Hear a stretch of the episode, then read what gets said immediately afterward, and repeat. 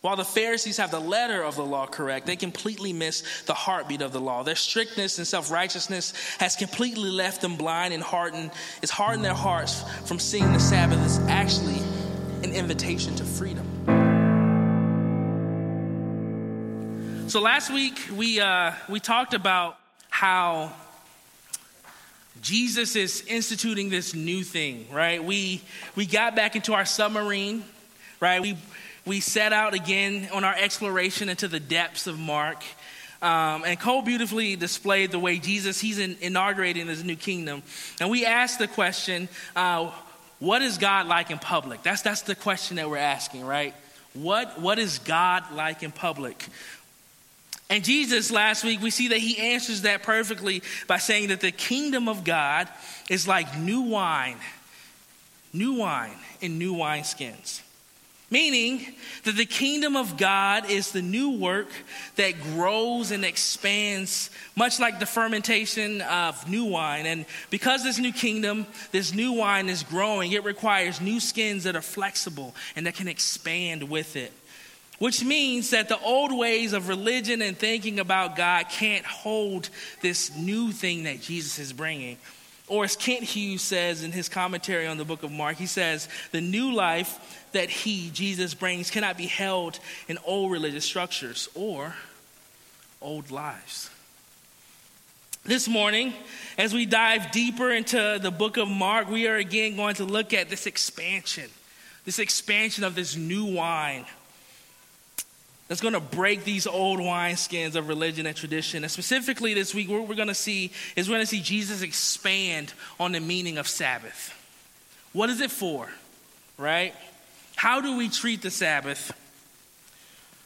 What can we do on the Sabbath? What can't we do on the Sabbath? And, and most importantly, how should we view the Sabbath? So, Jesus has a lot to say. So, if you're able, let's stand for the reading of God's word. We're going to be in Mark chapter 2, verses 23 through 28. If you have a Bible, go ahead and turn there. You can scroll there or it's on the screen for you. Mark 23. Mark 2, excuse me, 23. On the Sabbath, he was going through the grain fields, and his disciples began to make their way, picking some heads of grain. The Pharisees said to him, Look, why are they doing what is not lawful on the Sabbath? And he said to them, have you never read what David and those who were with him did when he was in need and hungry?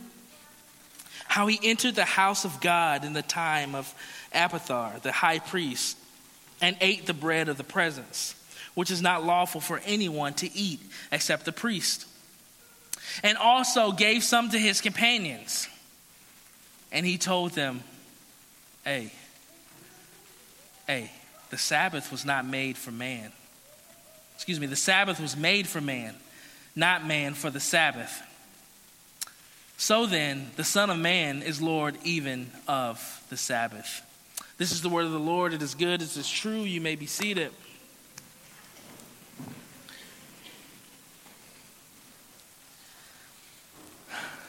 All right. So when we open our text this morning, um, we find Jesus and his disciples walking through the fields on the Sabbath day. It feels like a Hallmark movie, right? We come to the text, it feels like I imagine that the weather's nice, the sun is shining, the breeze is blowing ever so slightly. I imagine it's just a good day. Good day to be a good dude. And what we learn very quickly is that these seemingly normal, this seemingly normal day with these seemingly normal actions, in fact, they, they, they're going to open up this huge conflict again between Jesus and the Pharisees.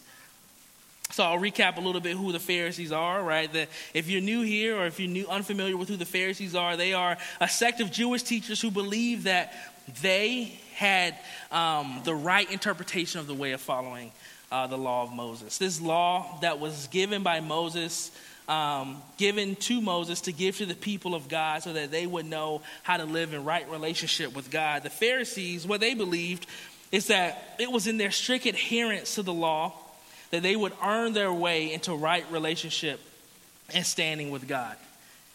And in doing so, that they would then usher in the coming kingdom. And it's this thinking that has again caused tension between these teachers of the law and Jesus. Um, and the tension arises as the disciples of Jesus walk through a grain field and pick uh, heads of grain um, on the Sabbath. Um, and if you're like me, you're like, like, why are y'all arguing about this? but before we move forward, we have to unpack the Sabbath and the significance that it's had in the life of the people of God. Because I think that if we see that, then we understand like what's actually happening here. So, um, in the beginning, right, Genesis 1, God creates the heavens and the earth. He creates everything that we see. He creates uh, smell and taste and experience. Uh, he creates the, the dogs and, and the cats and, and the mountains and the trees and the seasons and the day and the night. And then he creates, oh, and then he creates humans in his own image. And after creating everything, he proceeds to rest on the seventh day. In fact, God doesn't just rest on the seventh day. When He creates the seventh day, He calls that seventh day blessed and holy. In fact, that word holy is the root word that we get from uh, holiday. You know, when you think about a holiday. So, in a real sense, you can argue that the Sabbath is the first holiday in the Bible right? And then we don't hear much about the Sabbath until uh, after the Israelites are freed from Egyptian slavery, and and and so so God frees the Israelites through like this mighty work, and then He gives them the the Ten Commandments. And this is what we read about the Ten Commandments, about the Sabbath and the Ten Commandments in Exodus 20. It says, "Remember Exodus uh, 20, verse 8 through 11. Remember the Sabbath day to keep it holy. You are to labor six days." and do all your work. But the seventh day is a Sabbath to the Lord your God. You must not do any work. You or your son or your daughter or your, or your male or female slave, your livestock or your foreigner who is within your gates. For the Lord made the heavens and the earth, the sea, and everything that is in them in six days. Therefore, the Lord blessed the Sabbath day and declared it holy. So Moses reminds the people of how God labored and rested, and then he calls them to do the same. On the Sabbath, you are to rest. Everybody say rest. You are to rest. And although we also find in the Ten Commandments this commandment about the Sabbath um, is, also, is like it, we, we find that the commandment about the Sabbath is the longest commandment. That's not the reason why it's given so much emphasis. That's not the reason why it's important. Uh, the Sabbath was important to the people of God, not only because you rested on the Sabbath, the Sabbath isn't just for rest, but there's another function to the Sabbath, right? The Sabbath was important to the people of God not only because you rested on the Sabbath, but because it was your sign week by week throughout all generations that preached the salvation of God to the community.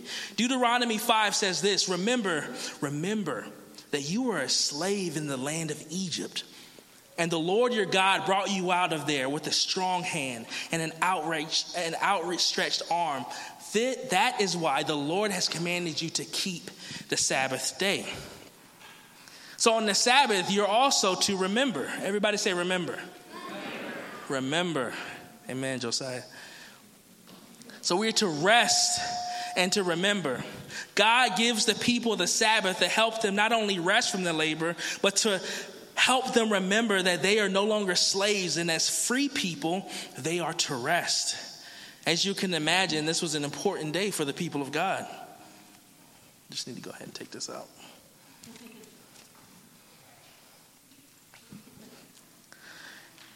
And God wants them to take it seriously. And because, because he wants them to take it seriously, in the Old Testament, there's rules and regulations about what you could and what you couldn't do. So much so that Exodus 31 says that the Sabbath is so important that if anyone violates it, they must be cut off from the people of God. And if anyone profanes it, they must be put to death. So when we see this conflict arise between Jesus and the Pharisees, we have to recognize that in the eyes of the Pharisees, these religious, strict law keepers, this isn't just a minor shortcoming. In their mind, this may be a reason to put Jesus and his disciples to death. They accuse Jesus' disciples of breaking the law. And it's because, it's because, oh, sorry. It's, it's a matter of death because, in their eyes, um, just like we saw last week, their understanding of the law is very short sighted. They strain at one section of the law, and it causes them to miss what the, what the law truly, what it truly means. While the Pharisees have the letter of the law correct, they completely miss the heartbeat of the law. Their strictness and self righteousness has completely left them blind and hardened. It's hardened their hearts from seeing the Sabbath as actually an invitation to freedom. It's an invitation to freedom. But Jesus is a good teacher, y'all. He's a good teacher, and he knows the law, both in what it says and the reason why the Lord has given it. And what we see him do is share a seemingly unrelated example to show the very heart of, of, of God. So after Jesus listens to the accusations of the Pharisees, he tells this story about David and his friends. He tells this story about David and his friends fleeing persecution from King Saul. And if you're like me when I was studying this verse, when you get to this point, you're like, this makes no sense. How does, how does this relate to, to this accusation? But if you give me time, I promise it's going to open up something super beautiful. Um, it's going to open up the, the beautiful truth that's in our text this morning. Um, if you're unfamiliar with the story that, that Jesus is telling in, in 1 Samuel, uh, God, through the prophet Samuel, anoints David. We all know David, right? David, a small little shepherd boy, to be king over Israel because the current king. Uh, he's losing favor over God because he's just wilding out. He's just doing a bunch of crazy things. And God's like, nah, I need to take my spirit from him and I need to put it into somebody else.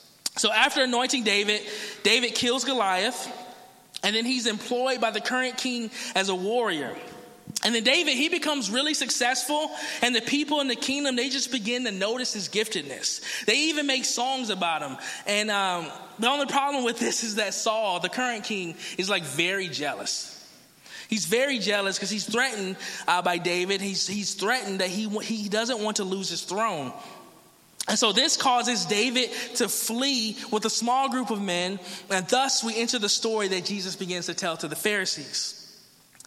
After being accused by the Pharisees, Jesus looks at them and says, Have you never read what David and those who were with him did when he was in need and hungry? How he entered the house of God in the time of Abiathar, the high priest, and ate the sacred bread, which is not lawful for anyone to eat except the priests and also gave some to his companions. Now, again, why, why would Jesus tell this story? How does this story of David eating bread and passing it to his companions relate to what Jesus' disciples are doing, right? Them, how, how does it relate to Jesus' disciples eating grain on a Sabbath? Well, I'm glad you asked. In this story, in the story of David, you have his followers doing something that would have been, in the words of the Pharisees, unlawful. Yet, there is no record, when, when, we read our scriptures, there's no record that God condemned the actions of David and his followers. And the Pharisees, they would have known that. They would have known that, they would have known because of their, how, how ingrained the law of Moses was in their brain, they would have known about this incident and known that there was nothing that condemned what happened. In fact, it was a common understanding that what David did was not wrong at all, even though the law of Moses specifically prohibited anyone other than the priest to eat the bread of the presence. So, what's going on here? What's going on? Has God shown David and his followers special treatment? Does God not really care about the law? No, that's not the case at all. Jesus, he shares this story of God seemingly allowing David to break the law because it reveals the very heart of the law. It reveals the heart of the law, and the heart of the law is a direct reflection of the heart of God.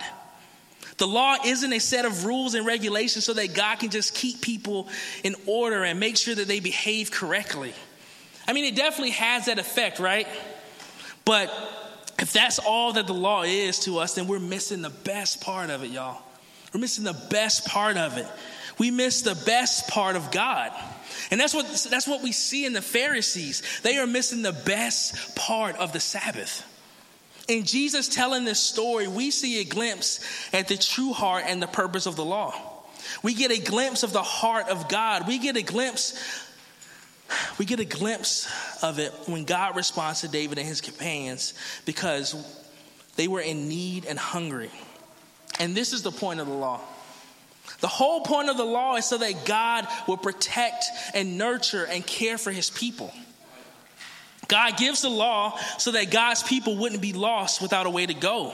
God gives the law so that the vulnerable are taken care of. God gives the law so that his people would be healthy and not burnt out. God gives them the law to show that life, to show them what life with God is really like. The law, the law of God is meant to be a key to freedom, not chains of slavery. This is why, although the bread of the presence um, of God was only meant to be eaten by the priest, God allows David and his people to eat it. And because the heartbeat of the law reflects the heartbeat of God, God stays innocent of breaking the law and allowing them to eat the bread. The whole point is for them to be taken care of. The bread is, in fact, doing what it was meant to do to feed and care for the people of God. Of God. And what Jesus is saying to the Pharisees is this this is what the Sabbath is for. Jesus is looking at them and saying, My disciples are hungry and, in need. Do you think that just because this day is considered holy, that they should starve? That makes no sense. That's ludicrous. Your rules have blinded you from the heartbeat of the law, it's blinded you from the heartbeat of God. And we know this to be true, right? Like we know that this that that this thinking is, is true because ambulances they don't follow the speed limit when there's an emergency. They just don't. Police officers they don't follow the traffic lights when someone is in need, right? No one in their right mind would say, "Look, they're breaking the law." That doesn't make any sense. Though their actions make them look like they're breaking the law, what they are actually doing is fulfilling the heartbeat of the law.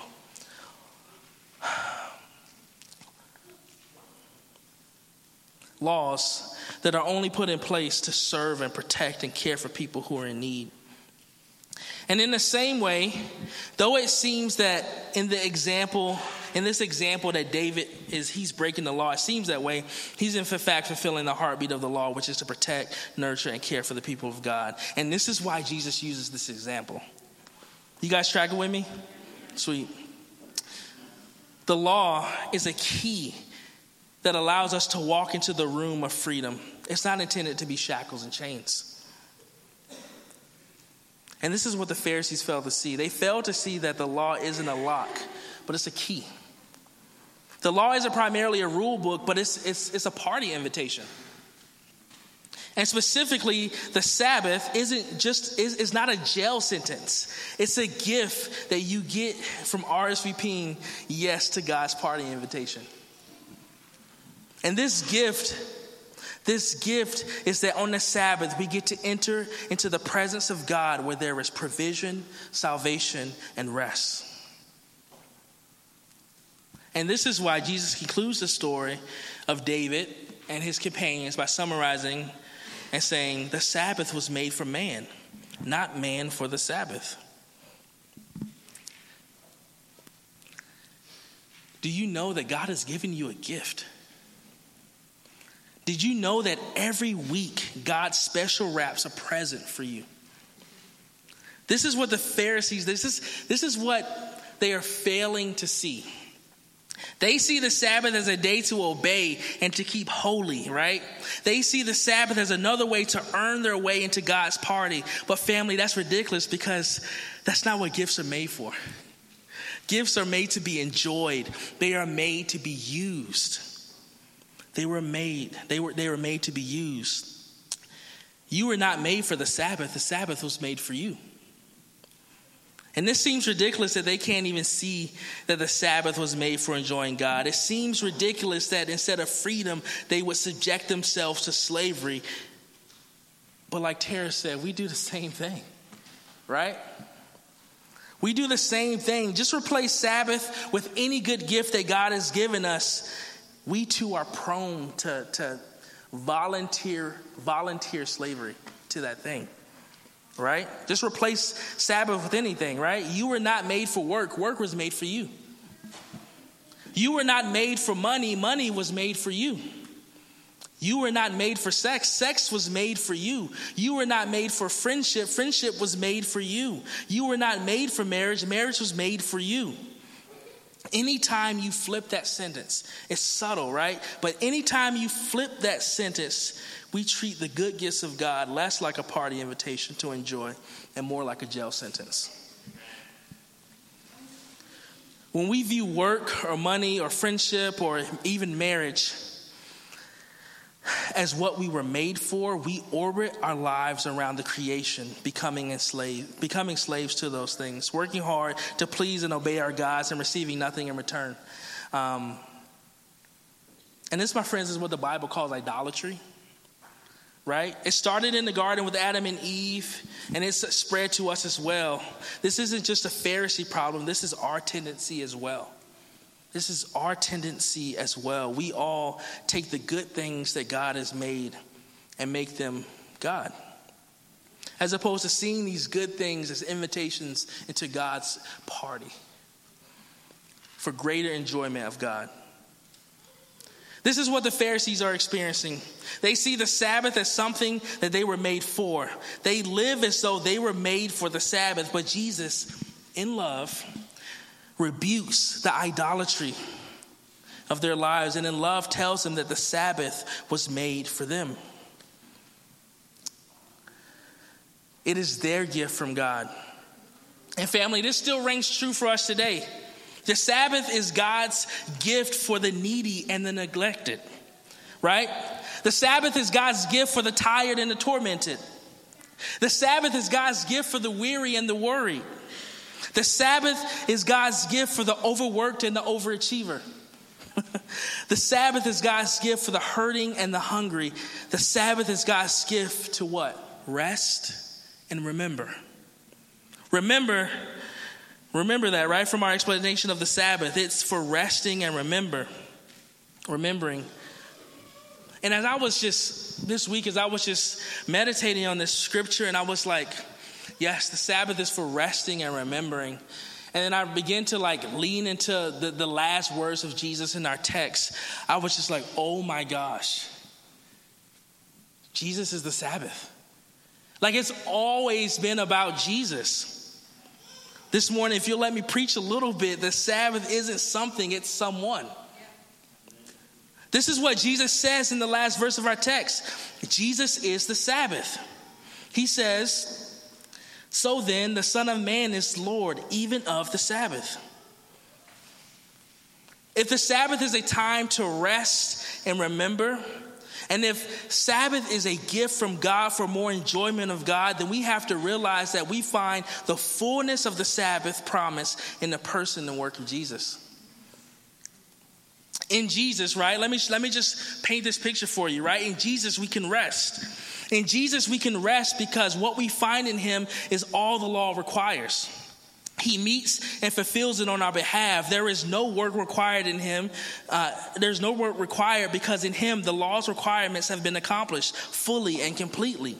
He lives the perfect life in obedience to God. He loves God with all his mind, soul, heart, and strength. He loves his neighbors as himself. He casts out demons and heals the hurting and cleanses the unclean and rewards the faithful with salvation. And in our place, he dies a sinner's death. Though we earned that death, Jesus steps in and dies in our behalf. A death that our idolatry earns, right? A death that was humiliating, a death that was shameful and public. Jesus dies a death that shakes the foundations of the earth and then it turns the sky dark. A death that we are spared from because Jesus, He dies for us. Jesus is our Sabbath because in Jesus we can rest because all of those who place their faith in His work on the cross, they never taste the wrath of God because Jesus has done this on our behalf.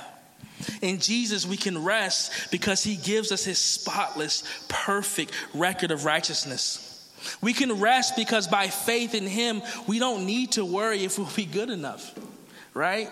He has done that for us, family. If you have placed your faith in Jesus, you can inhale deeply and exhale deeply. You are counted righteous. You can rest.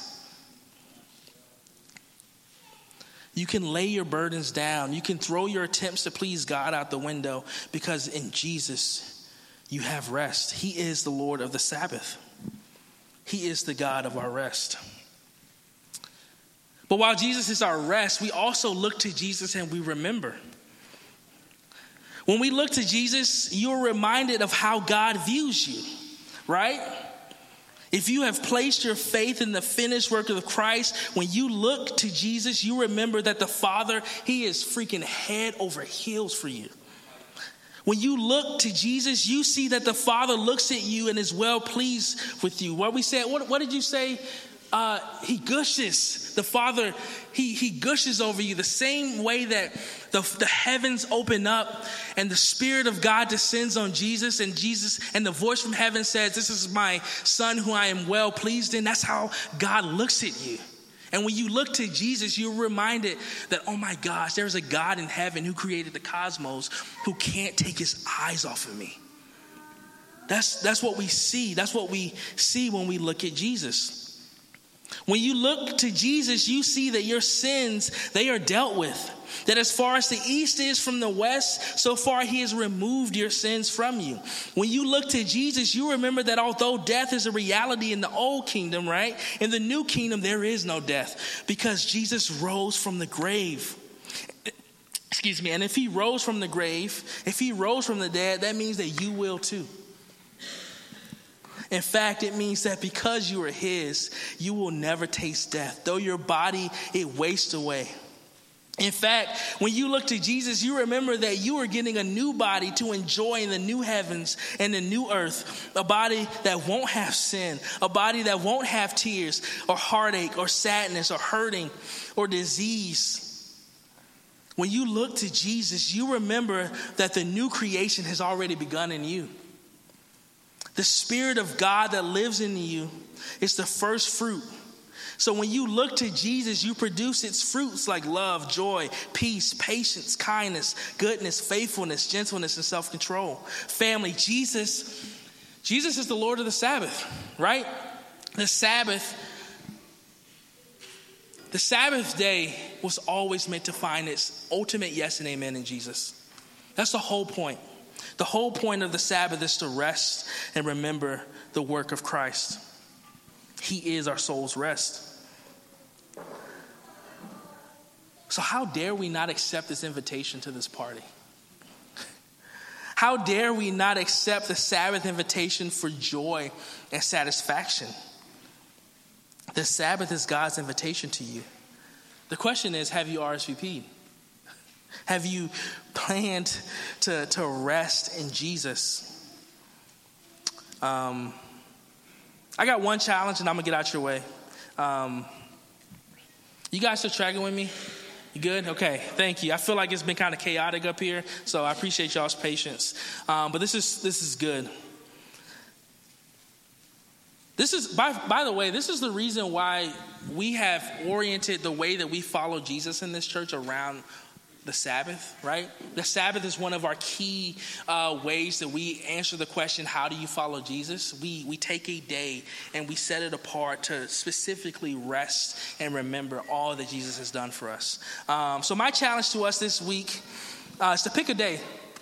Any day. Maybe some of y'all, y'all do this, um, but Pick a day, any day, and, the, and you have one goal and one goal only, and you use it to rest from your work, and use it to remember that you are no longer a slave to sin. But you've been freed by the work of Jesus. Right? Maybe so maybe that looks like taking a walk in nature to orient your heart to the fact that God is a good creator. Maybe that's reading a book that fills your mind with the fantastic words that draw your heart to the author of the cosmos right? Parents with littles, maybe that's rolling around on the floor and getting goofy with their kids to remind you that God is playful and He enjoys you. He doesn't just tolerate you, He enjoys you. There are many ways that you can practice the Sabbath. But the Sabbath has one purpose and one purpose only to help the people of God, to help us rest in Jesus and remember the work of God through Jesus. He is the Lord of the Sabbath, y'all. He is our rest. You weren't made for the Sabbath, but don't be mistaken, it was made for you. This is God's gift to you. Let's not neglect it. And this is what the Pharisees, this is what they failed to see. They, they, they view the Sabbath as this thing that they have to do rather than this party invitation to more enjoyment and, and, and bliss with God. So that's my prayer for us this morning is that we would see that this is a gift from God. Let's pray. Um, Jesus, you are Lord and you are sovereign, even over mic hiccups and lost places and notes and doubts you are the Lord of the Sabbath. You are Lord. And so um, I pray, Lord Jesus, that you would, um, would you grant our church the eyes to see the gift that you give us every week. Every week, you give us the opportunity to rest in the finished work of Christ and remember that one day you are making all things new. And so, if there's anyone on the side of my voice who doesn't know you, Lord, as the Lord of rest, I pray that even now, Lord, would you soften their hearts to come to you and find their ultimate rest in, in Jesus. Um, in Jesus' name, amen.